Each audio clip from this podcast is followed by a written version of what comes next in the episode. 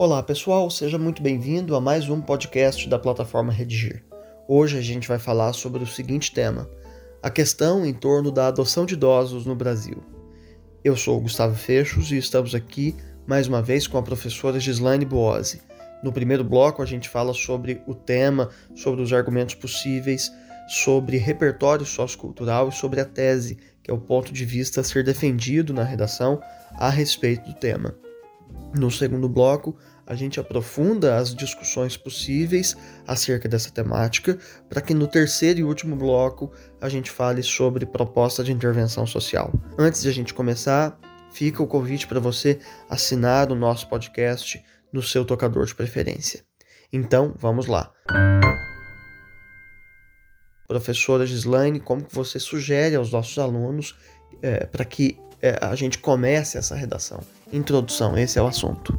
Olá, Gustavo. Olá, alunos da plataforma Redigir. É sempre uma satisfação estar com vocês, ainda mais hoje que trazemos à tona um recorte tão importante para a sociedade brasileira.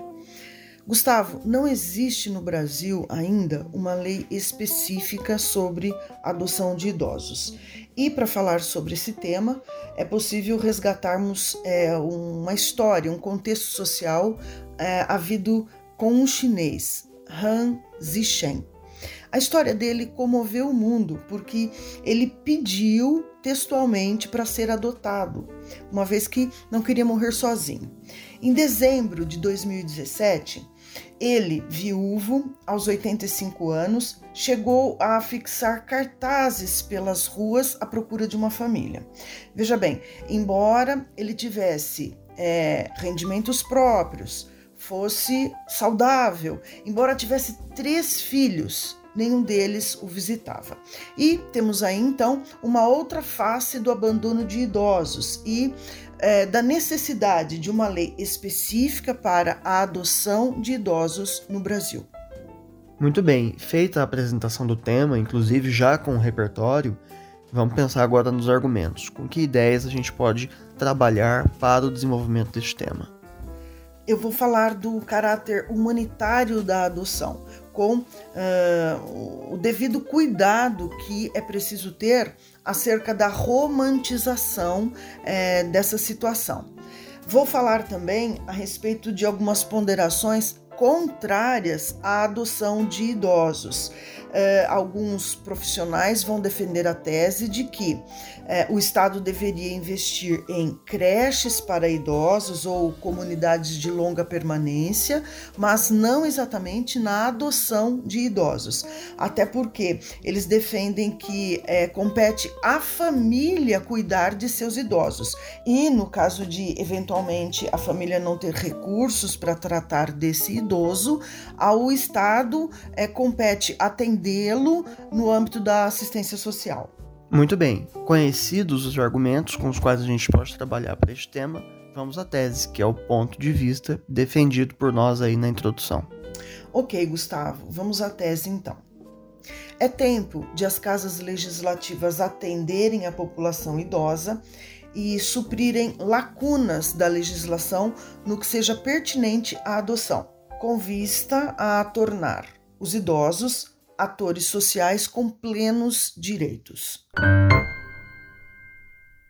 Muito bem, passemos então ao segundo bloco, no qual a gente aprofunda a discussão. Professor, as opiniões se dividem, né? mas a verdade é que hoje no Brasil existe um sem número de idosos abandonados à própria sorte. Daí a possibilidade, a discussão em torno da adoção, né? Sim. Em primeiro lugar, é preciso uh, desromantizar a adoção, quer seja a adoção de idosos, de crianças, de adolescentes. Qualquer adoção tem caráter humanitário? Sim. Mas, para além disso, em especial a adoção do idoso requer uma somatória de recursos materiais, é, de disposição, de disponibilidade de tempo, de afeto, de empatia. Ok, essas condições, ao que, ao que parece, né, e por motivos óbvios, parecem de fato ser da família, né? Sem dúvida. E quando falo em recursos materiais, quero dizer dinheiro. Até porque, em tese, adota-se um idoso carente. E claro, ninguém vai adotar uma pessoa carente para que ela permaneça na mesma situação. E perceba que por detrás da perspectiva de uma vida melhor a esse idoso estão uma casa grande, quintal, carro na garagem, medicamentos, cuidador. Mas na abertura, você mesmo nos contou a história daquele chinês que, que dispunha de algum recurso e que procurava alguma família que quisesse ficar com ele, né? Sim, mas é, esse, a meu sentir, foi um caso isolado. O que vemos, em especial aqui no Brasil, são velhinhos abandonados em asilos, em situação de vulnerabilidade e até de invisibilidade, Gustavo. Certo, então, por exemplo, quem se propõe a adotar um idoso precisa dispor de algum recurso material, então, né? É, precisa poder manter, além de si próprio, uma pessoa que a qualquer instante fica doente e precisa de atendimento médico, hospitalar, medicamentos, cuidador. Eu já disse isso, mas ainda não é só.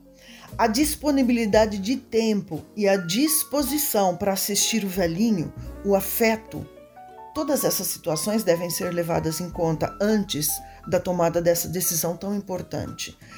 Velhinhos ficam doentes, são ranzinzas. Às vezes, velhinhos são mal-humorados. E a história de vida, com todos os traumas, né? É um pacote completo, né? Exato, a história de vida. O pretendente à adoção tem o dever humanitário de considerar, de respeitar a história de vida do idoso. Ele tem um passado. Bem ou mal escrito, ele tem um passado. E tudo leva a crer é, que um idoso suscetível à adoção, disponível à adoção, tenha uma história de vida, digamos, é, talvez não tão bem escrita, é, porque acabou ali em algum momento disponível para adoção, justamente, né? Quer dizer, alguma dimensão de abandono deve haver por aí. É, mas vamos considerar, Gustavo, que filho é filho. A gente ama desde o mais novo até o mais velho e desde o mais velho até o mais novo. Professora, uma curiosidade, por exemplo, se você adotar um idoso, ele vai te chamar de mãe? Gustavo, sabia que isso também é um item contemplado nos projetos de lei. E falando em lei, é, em seu projeto de texto você chegou a mencionar a legislação, né? A adoção de idosos já no Brasil está prevista em lei? Não. O Ministério da Mulher, da Família e dos Direitos Humanos e as casas legislativas têm trabalhado nesse sentido. Olha só, é, não vai ser tão fácil assim fazer lei para adoção de idoso no Brasil, né? Eu acho que essa discussão tem complexidades. A ver se isso anda logo. É muito complexo legislar sobre isso. Até porque a lei é uma abstração. Ela é escrita não exatamente para uma situação, mas para todas as situações que a ela se aproximarem. Imagine idosos ricos, pobres, abandonados que, no entanto, tenham família Imagine também idosos abandonados que não tenham família, abandonados depois pela família substituta. São é, é, muitas situações. A família que adota tem eventualmente direito à sucessão, às posses do idoso. Quer dizer, como é que fica essa questão? A família que, sem motivo plausível, abandonou o idoso sofrerá alguma punição? São perguntas possíveis aí para essa discussão, né? Não sei não há respostas legais ainda. A justiça, hoje, tem feito concessões, Gustavo, tem permitido a adoção de idosos no caso de já haver a parentalidade socioafetiva. E o que é mesmo parentalidade socioafetiva? É o caso de pessoas que já convivem há tempos como se fossem familiares e recorrem à justiça apenas para a confirmação do vínculo, do vínculo familiar criado pelo afeto. Tá aí então a parentalidade socioafetiva. E para finalizar, professora, há quem conteste a adoção de idosos, né? Sim. Há pessoas uh, profissionais de diversos segmentos, inclusive da medicina, que defendem o apadrinhamento, mas não a adoção de idosos.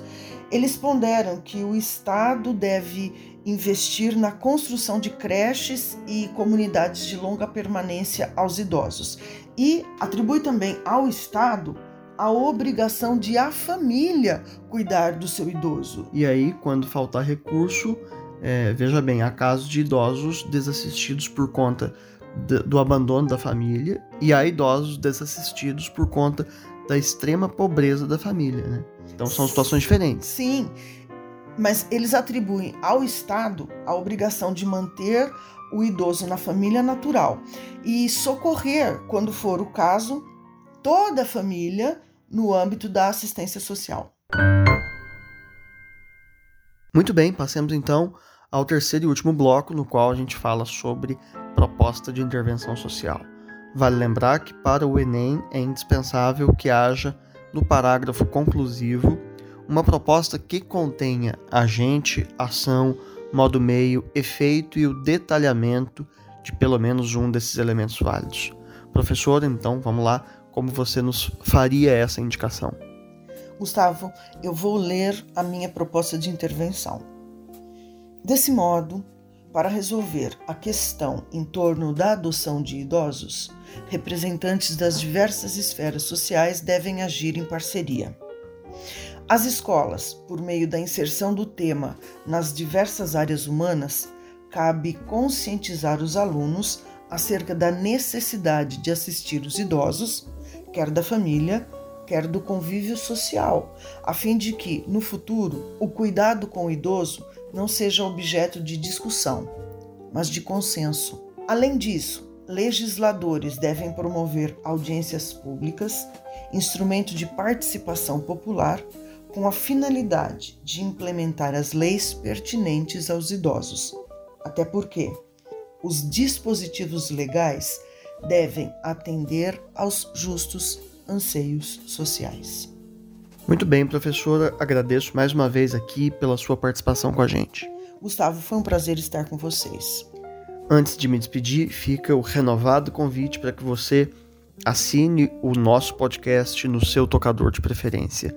Quando você tiver feito essa redação, quando ela chegar aí corrigida para você no seu aplicativo, frequente também os nossos percursos de aprendizagem, nos quais há tópicos de gramática, listas de exercício e videoaulas sobre cada dificuldade.